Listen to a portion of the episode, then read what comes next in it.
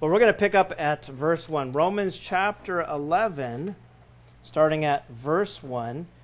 It says, I say then, has God cast away his people? Certainly not. For I also am an Israelite of the seed of Abraham, of the tribe of Benjamin. God has not cast away his people whom he foreknew. Or do you not know what the scripture says of Elijah? How he pleads with God against Israel, saying, Lord, they have killed your prophets and torn down your altars, and I alone am left, and they seek my life. But what does the divine response say to him? I have reserved for myself 7,000 men who have not bowed the knee to Baal. Even so, then, at this present time, there is a remnant according to the election of grace. Verse 6 And if by grace, then it is no longer of works. Otherwise, grace is no longer grace. But if it is of works, it is no longer grace. Otherwise, work is no longer work. But please pray with me. Father in heaven, we thank you, Lord Thank you for this wonderful book. Thank you, Lord, for the book of Romans and how we learn that you are not done yet with Israel. You still have a future in your plan for Israel. You have not cast them away. And Lord, teach us. Maybe we have learned wrong doctrine, bad teaching from other places. But Lord, as we come to you and we come to your word, we ask that you would open up our understanding of your word, Lord help us to, to simply hear what you have to say and to forget what the devil and everybody else wants to preach to us, God. Help us, cleanse us. Lord, we ask also that you would comfort our hearts, that you would prove yet again that you are the Father of mercies and God of all comfort. Minister to us, for we ask in Jesus' name. Amen. Thank you. You guys could have a seat if you would, please. So I'm going to begin by telling you the story of Elijah. Elijah in 1 Kings. We pick up with him in chapter 18 in 1 Kings, and he's basically calling out and challenging the false prophets of Baal. Okay, there's 450 false prophets of Baal. Any of you guys ever read that story, hear of that story? Crazy story. It'd be great for someone like Spielberg to do a movie about it, right? We'd love to see it with all the special effects. So he's calling out these 450 false prophets of Baal he tells the people as the, all the Israelites gather together, hey, go out and get two bulls. And you false prophets of Baal, you go and pick which one you want. And they're basically going to cut it up and they're going to put it, they're going to arrange it on an altar. You cry out to your gods, I'll cry out to the Lord, and the one that answers by fire, he is God. Sounds like a pretty good challenge, right? 450 against one all these other false, you know, to them it's gods against your one God, Elijah? Okay, we'll take you up on that challenge. So, what happens though is from the morning time up until about noon, these false prophets, they're like jumping up and down. Nobody's answering. They leaped about the altar which they had made. That's what it says in the text. And then Elijah mocked them. I'm going to display it here on the screen. It says in 1 Kings 18, we pick up at verse 27, and so it was at noon that Elijah mocked them and said, Cry aloud, for he is a God. Either he is meditating, meditating means like your God is talking with, or contemplating somebody else, but it's not you. Or he is busy. He is busy. The, the verbiage means your God is moving away or pursuing something else besides you or he's on a journey. On a journey. Your God is on the road, is what it's meaning. The Hebrew word derek, the road. He's on a road. He's traveling. He's going somewhere else besides where you are. Or perhaps he's sleeping and must be awakened. It's like he's saying, Your God fell asleep. You got to wake up your God. And by the way, have a God that wakes you up. Amen? Not a God that you have to wake up. So these false prophets, they cry out, they're cutting themselves like, listen here, come on, listen. We're, we're looking bad here in front of all Israel. There's like 450 false prophets. Elijah's over there. I wish there had you know YouTube video of this, just mocking out like, ha ha. That's what I'd be doing. you, you ain't got no God. But it's so sad. They're cutting themselves, their blood's like gushing out. They're trying to get their fake God's attention. There's no fake God. There is no real God except for one. Amen? There isn't one. There's no God. And it says, But there was no voice. No one answered. No one paid attention. They did this until about 3 p.m., until the time of the evening sacrifice. All right. So then Elijah calls out to the Lord, and it says, quote, The fire of the Lord fell and consumed the burnt sacrifice, and the wood, and the stones, and the dust, and it licked up the water that was in the trench. He told them, Okay, pour water on, pour on again, pour on again. So get it completely soaked with water. And the fire of God came down, consumed everything. And it says that the Israelites, quote, saw it.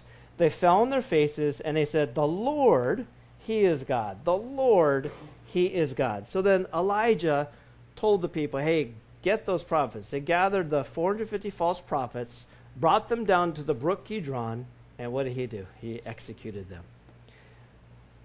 Pretty interesting day for Elijah, right? That's 1 Kings chapter 18. But then, you turn the page and you go to 1 Kings chapter 19. Jezebel. Think about this, guys. As we read this and as we study this, I also want you and I to know that this can happen in our lives sometimes, right? We know that there's only one God. There's only one true God. There are also fake gods. God even says, Besides me, I know no other. We could be used by the Lord.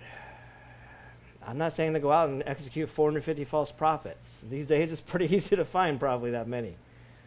Don't do that. But if you are used by God, do guard and protect your heart. So Jezebel hears about this. She sends a message to Elijah saying, quote, So let the gods do to me and more also, if I do not make your life as the life of one of them, like the prophets that you executed, by tomorrow about this time. Jezebel. So Elijah, what does he do? He's like, I'm going to get you too. No. Elijah gets scared. And what does he do? He runs. He runs. So again, guard your heart. We can know that there's a God. Elijah is still celebrated as the most beloved prophet of Israel. You could be used of the Lord. Guard your heart because it could be right afterwards. It could be the next day. You and I are vulnerable to things like that one negative voice. How many of you guys know? And guys, men, all we know is we know this, right? It could just take one female voice, right? Sometimes you women don't know how powerful you could be. Just guard your hearts, though. Sometimes all it takes is one negative voice, right? And we can run. So if that's where you find yourself at, well, maybe you can identify with Elijah. Elijah gets scared. He runs. He goes to a place called Horeb, and he hides in a cave. that's what I've got a picture of here. And then the Lord speaks to Elijah. What does he tell him? I love this. 1 Kings 19, verse 13. What are you doing here, Elijah?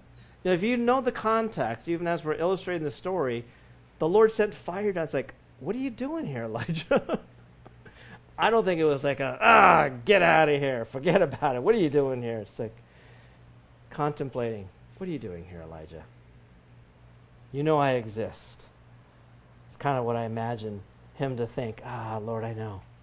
So Elijah tells God, in response to him in verse 14, he says, I have been very zealous for the Lord God of hosts, because the children of Israel have forsaken your covenant, torn down your altars, and killed your prophets with the sword. And listen to this. He says, I alone am left, and they seek to take my life. So, this is the problem when you and I think everything depends on self. It could be like that. It could be like that in our marriages in our families uh, on our jobs, in ministry, it could feel like this. And the problem is, we would call this this Elijah complex, the Elijah syndrome. Anybody hear of this before? This can happen sometimes. So it's interesting to take note of this. All it took was one negative voice in Elijah's life, and what does he do? Does he get more bold and empowered? No, he runs away. He just was used by God. He saw the fire of God come down, people publicly saw it's like the Lord, Yahweh, okay? Jehovah, He is God. The Lord, He is God. And one negative voice, and He's running. So the Elijah complex is where you see God at work in your life in miraculous ways. But right after God uses you, you and I need to be on the alert. Amen? Just guard. your heart. Because a Jezebel can come around, and that one negative voice can push you to run in fear. That's the tactic of Satan, right? Fear, intimidation, pressure. But Elijah's too self focused, and what does he do? He ends up running. And he goes and hides in a cave. Hey, I, I call this like a picture of running and hiding in a cave of depression. Even for people that are serving God, yeah. Look at Elijah. again, go back and read the story when you can. First, uh, First Kings 18 and now First Kings 19. Hiding out in the cave of depression. So then God tells Elijah, look what he says here. I highlighted this word, this word in yellow. God tells Elijah in verse 18, Yet I have reserved 7,000 in Israel, all whose knees have not bowed to Baal, and every mouth that has not kissed him. 1 Kings 19, verse 18.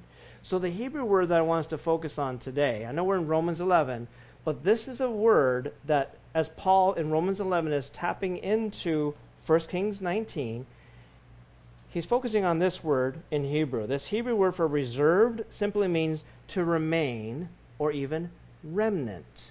He's tapping into that story, which is where we pick up here in Romans chapter 11. And it's this Hebrew word for reserve that Paul taps into as we pick up this story here in Romans chapter 11. We're going to learn that God retains a remnant of the righteous. God retains a remnant of the righteous. I'm going to say it again. God retains a remnant of the righteous. So if you find that you're in that place at times, and hey, we can all get there, where you're used of God, you know God exists. People even see that maybe God uses you publicly. Guard your heart, because sometimes that one pesky negative voice can cause us to run in fear. Right? And you might be as God does with me at times. What are you doing here, Drew? Not what are you doing here, Elijah? What are you doing here, Drew? You know I exist. Don't go and run and isolate yourself in this cave of depression. So, focusing more on God than just on ourselves is what we need to do. Amen? We need to do this. So, God's going to retain a remnant of the righteous. Let's come back now to Romans chapter 11. Paul taps into this story as he quotes it, basically assuming that the people would understand the story, and we may not today, so I wanted to open up with this. So, back in Romans chapter 11, look at this verse 5 here. Even so, then, at this present time, there is a, Paul uses this word, remnant. It's translated into our English Bibles. There's a remnant according to the election of grace. This word for remnant simply means a remainder. Now, the opposing thought of a remnant or remainder would be something like extinction. Okay? So here is Elijah. He's thinking, uh oh, I better go hide out. his excuse really is all it is God, I know that you're the creator. I know you can send fire down from heaven. I know you're the only God. That's why I can mock them because it's a fake God. They don't have a real God. But I alone am left. And God's like, listen here, Elijah. I got 7,000 who have not bowed the knee to Baal. So God will always have a remnant. This is a principle here. And as we open up this chapter, the first proof that God has a remnant of the righteous is actually, look at this, as it opens up in verse 1. It's Paul himself. We looked at this before. God has cast away his people? Certainly not. For I also am an Israelite. So Paul himself is the first proof that God always keeps a remnant of the righteous, not just at the times of Elijah, but also with Paul as he's writing this book. He says he's an Israelite, and he even tells us he's of the seed of Abraham. That was proof of it.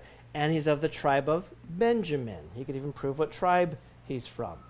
But although being a Jew, although being of the tribe of Benjamin, Paul himself was an Israelite, and yet he received Yeshua as Messiah and got saved, right? So he's the first proof. And look at this in verses 2 to 4 as we open up by reading. Paul's just tapping into the scriptures here and using the story of Elijah. The second proof is the scriptures. First proof is Paul. The second proof that God retains a remnant of the righteous are the scriptures. Scriptures are proof that God retains a remnant of the righteous. Um, as we got into this, we looked at Elijah. God had retained a remnant with Elijah and 7,000 Israelites. They were proof of a remnant. That's the exact example that Paul gives here in Romans chapter 11. Okay? Again, you'll find that in 1 Kings chapter 19. To get a better picture of the story, you could read chapter 18. Read the entire book, but 1 Kings 18 as well as 19. You get the context of the story. Uh, by the way, as we go on here, I, I do want to say Romans chapter 11, as we get into these scriptures here, these verses, Romans chapter 11 is one of the major proof texts in the Bible against what we call replacement theology, or aka supersessionism. So, replacement theology is the false teaching that the Gentile church has permanently replaced or superseded Israel, both in the present and in the future. Replacement theology believers believe basically Jews are no longer God's elect, chosen people, but that the Gentile Christians are. No way. Why? Romans chapter 11 is one of the greatest passages. What is it? Paul is actually saying God has a remnant. He will always keep a remnant of the righteous. So, those that believe in replacement theology, they believe God does not have a future plan for Israel. And this, unfortunately, it was thought up and written up a while ago. Many of the Reformed theology uh, adherents, which we are definitely not, uh, hold to that. But they, they need to update their theology, unfortunately. Because even in the 1940s, how any of you guys remember? Israel got rebirth as a nation. So what do we do with that? People need to update their false theology. But as a result of replacement theology, their view of end times prophecy is extremely unbiblical. I'm going to give you just a couple of examples. How many of you like Revelation and end times prophecy, eschatology, study of biblical end times prophecy? Well, here's a couple of the many, many, many, many passages they're going to have problems with. If the Gentile Christian church replaces Israel, well, either I have to accept God's word or I'm going to try to you know, create a false theology. And that's what they did. So here's what Revelation 7 teaches the 144,000 sealed Jews, they're 12,000 each of 12 different tribes. And God names the tribes. Now that's a problem, isn't it? That would have to be canceled out or spiritualized to be something else. Either God's a liar or his word is the word of truth. So they have a problem with their end times prophecy uh, or their view of the end times. Revelation chapter 20, after the second coming of Jesus Christ, Jesus will set up his kingdom here on earth, and guess which city? In Jerusalem, okay, in Israel, for a literal how many years? 1,000 years. Read up on that. That's Revelation chapter 20. That's called the millennial reign. So, this is why many who hold to the false teachings of replacement theology don't believe in a literal 1,000 year reign or the millennial reign, the millennial kingdom of Jesus Christ. They believe in what's called amillennialism. You put an A in front of it and it negates it, it cancels it out. Like a theist is a believer in a God, an atheist or atheist doesn't believe in a God. So, amillennialism they don't believe that Jesus is going to set up an earthly kingdom in Jerusalem to rule and reign for a literal 1,000 years. That's a problem. Why? Because they don't want to embrace the holy city of Jerusalem or even God's people. Okay? And so if you hear of things like kingdom now, we're going to usher in the kingdom. Anybody, you guys hear that's like really popular. Or there is no 1,000 year millennial reign. Jesus, the king himself, has not set up his kingdom. That will be Revelation 20 Revelation 19 is the second coming of Jesus Christ. Chapter 20 in Revelation, he sets up his kingdom here on earth. The kingdom of God is not set up yet. Okay, and that will be in the future. That's Revelation chapter 20. Also, Daniel chapter 9. If you're studying biblical end times prophecy, if you love eschatology, this is a must, uh, must study, must know passage. Daniel 9, verse 23, the angel Gabriel prophesied there's going to be, and you guys see here as we study, we even throw up charts at times. I'm, I'm not going to do that here today.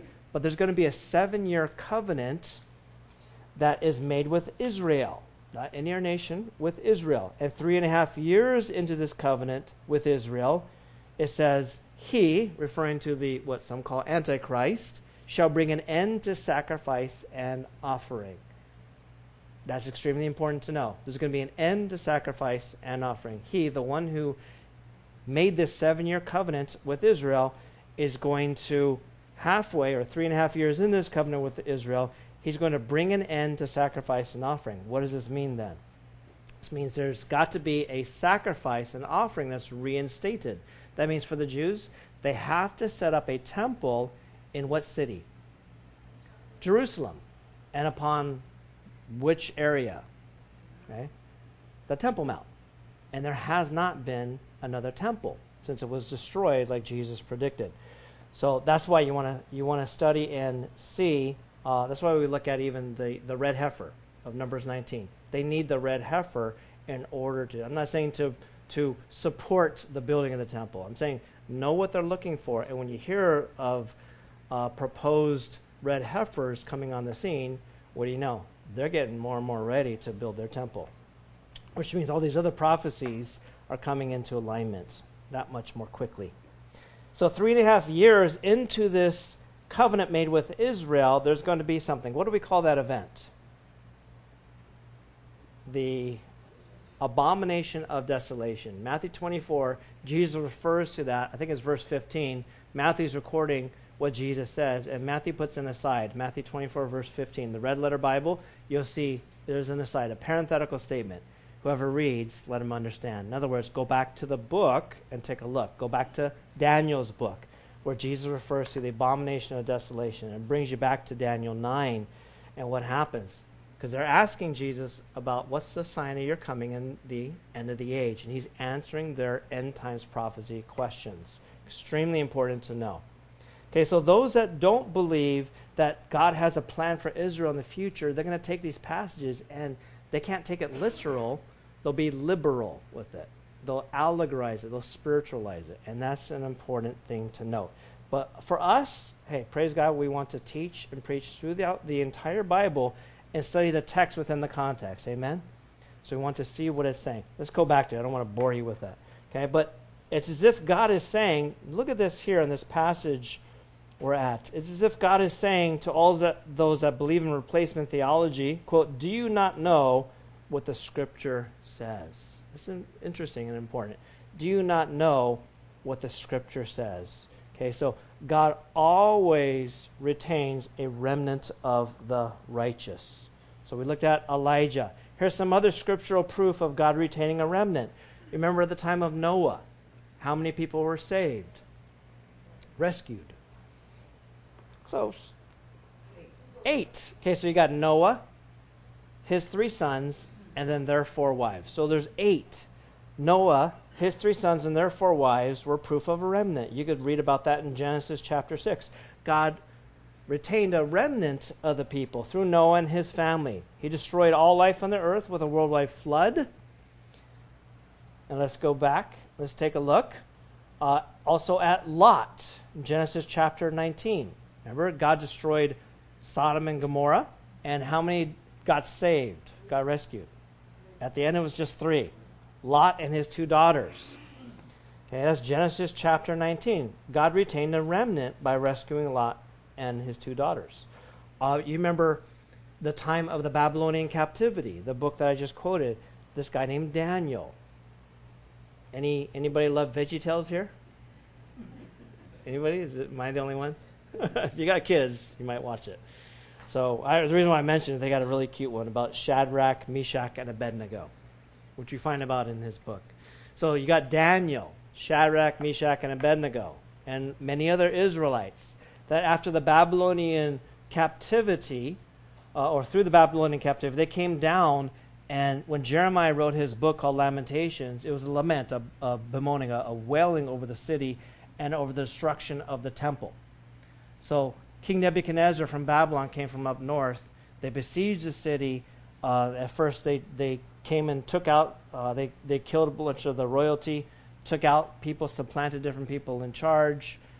About 11 years later, in AD 70, they destroyed the city, destroyed the temple, and, or I'm sorry, 586 BC, they destroyed that temple, and they took Daniel, Shadrach, Meshach, Abednego, a bunch of the princes, so to speak, the youth, they took them up north into Babylon. God retained a remnant. By the way, you guys remember what was the reason why, as Jeremiah prophesied, what was the reason why God had to remove his children off the land?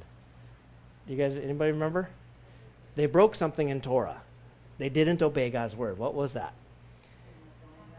They didn't give the land its Sabbath rest. And you calculate that, it's like, oh, we owe God 70 years. And God's like, I'm going to make sure my word is fulfilled. Even if your children don't. Nope. Even if your children die, yep. Okay. We're going to take you off the land, give the land of Israel, okay, uh, the promised land, give it 70 years of rest. And so Jeremiah prophesied this. You could follow along. If you're taking notes, Jeremiah 29, verse 10 and on, it says, For thus says the Lord, after 70 years are completed at Babylon, I will visit you and perform my good word towards you and cause you to return to this place. The next verse, this is very famous verse, Jeremiah 29:11. Extremely important to know the context though. For I know the thoughts that I think towards you, says the Lord, thoughts of peace and not of evil, to give you a future and a hope. Was was God speaking to the Gentile Christian church during that time? No. Who's he speaking to?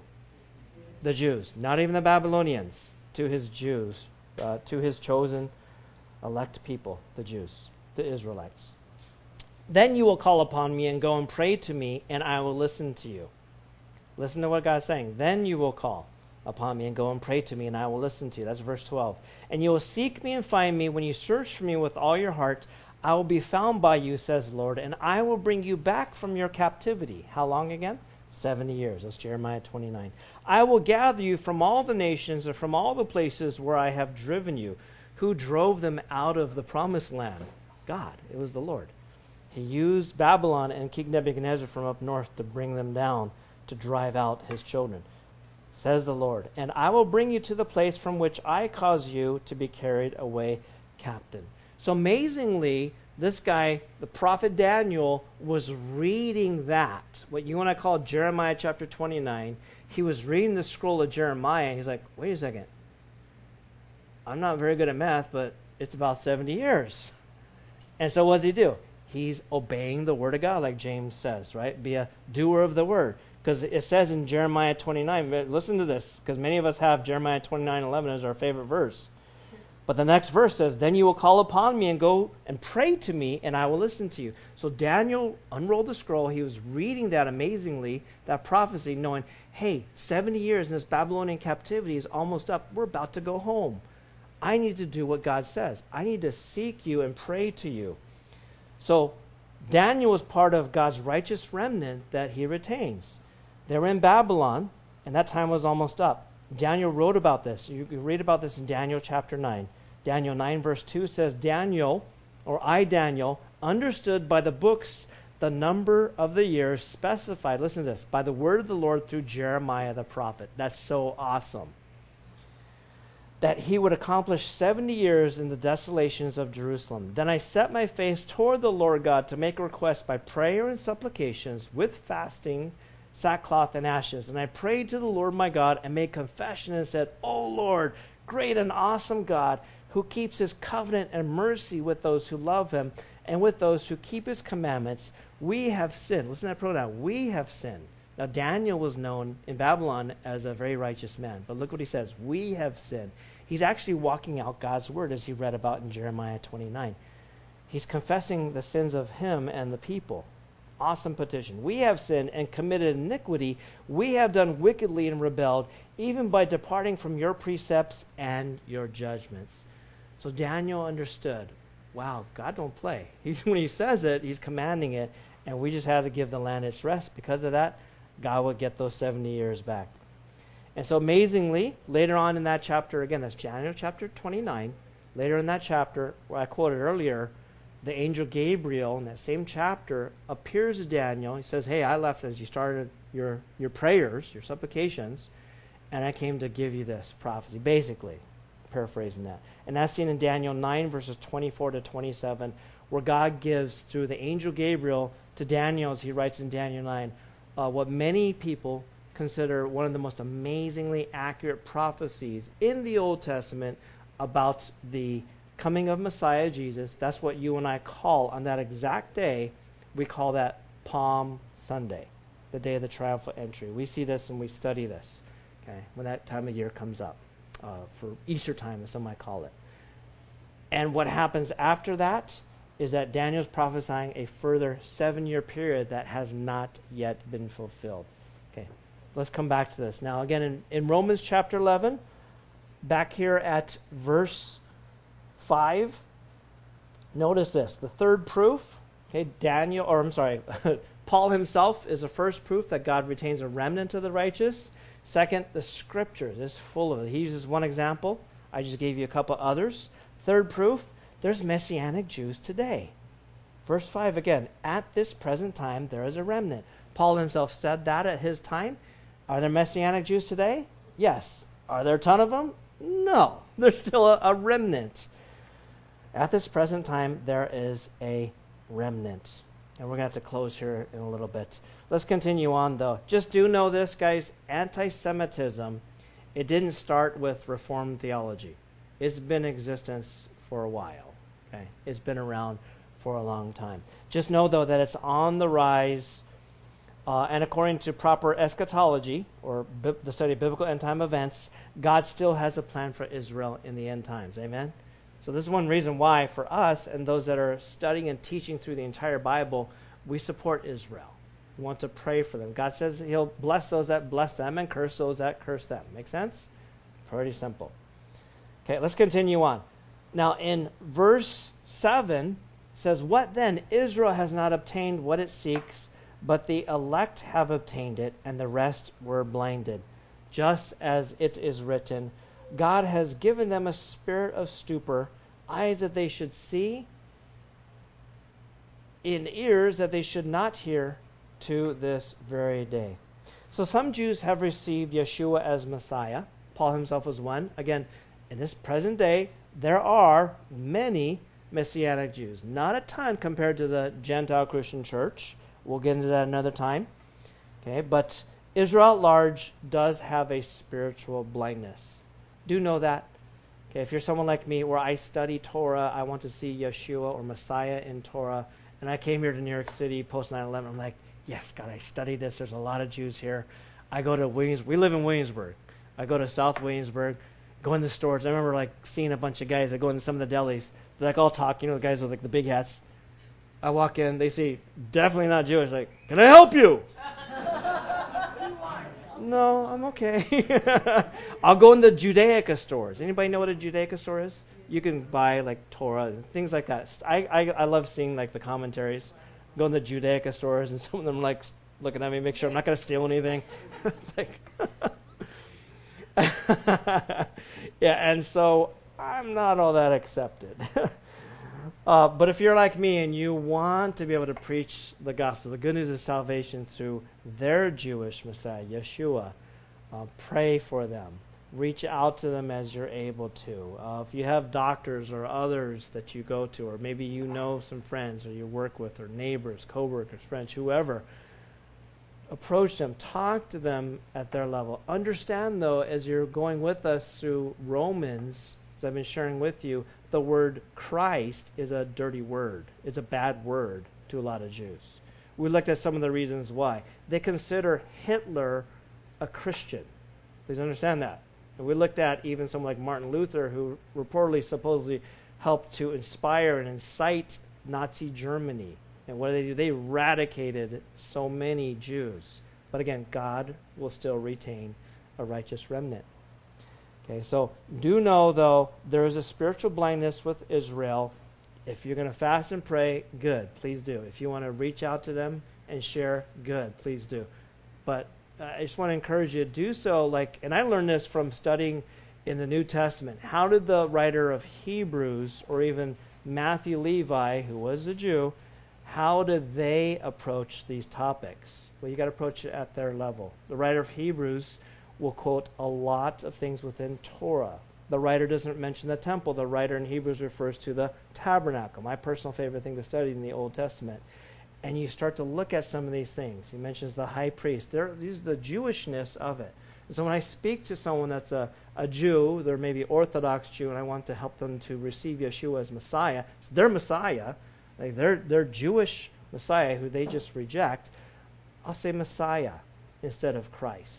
You're referring to the same person, but they've been trained uh, when they hear Christ or Christian, it's like, get away from me. And you can refer to some of these things in a way that will honor them, and you'll build, help build a bridge to communicate with them. Make sense? Amen? Please do so.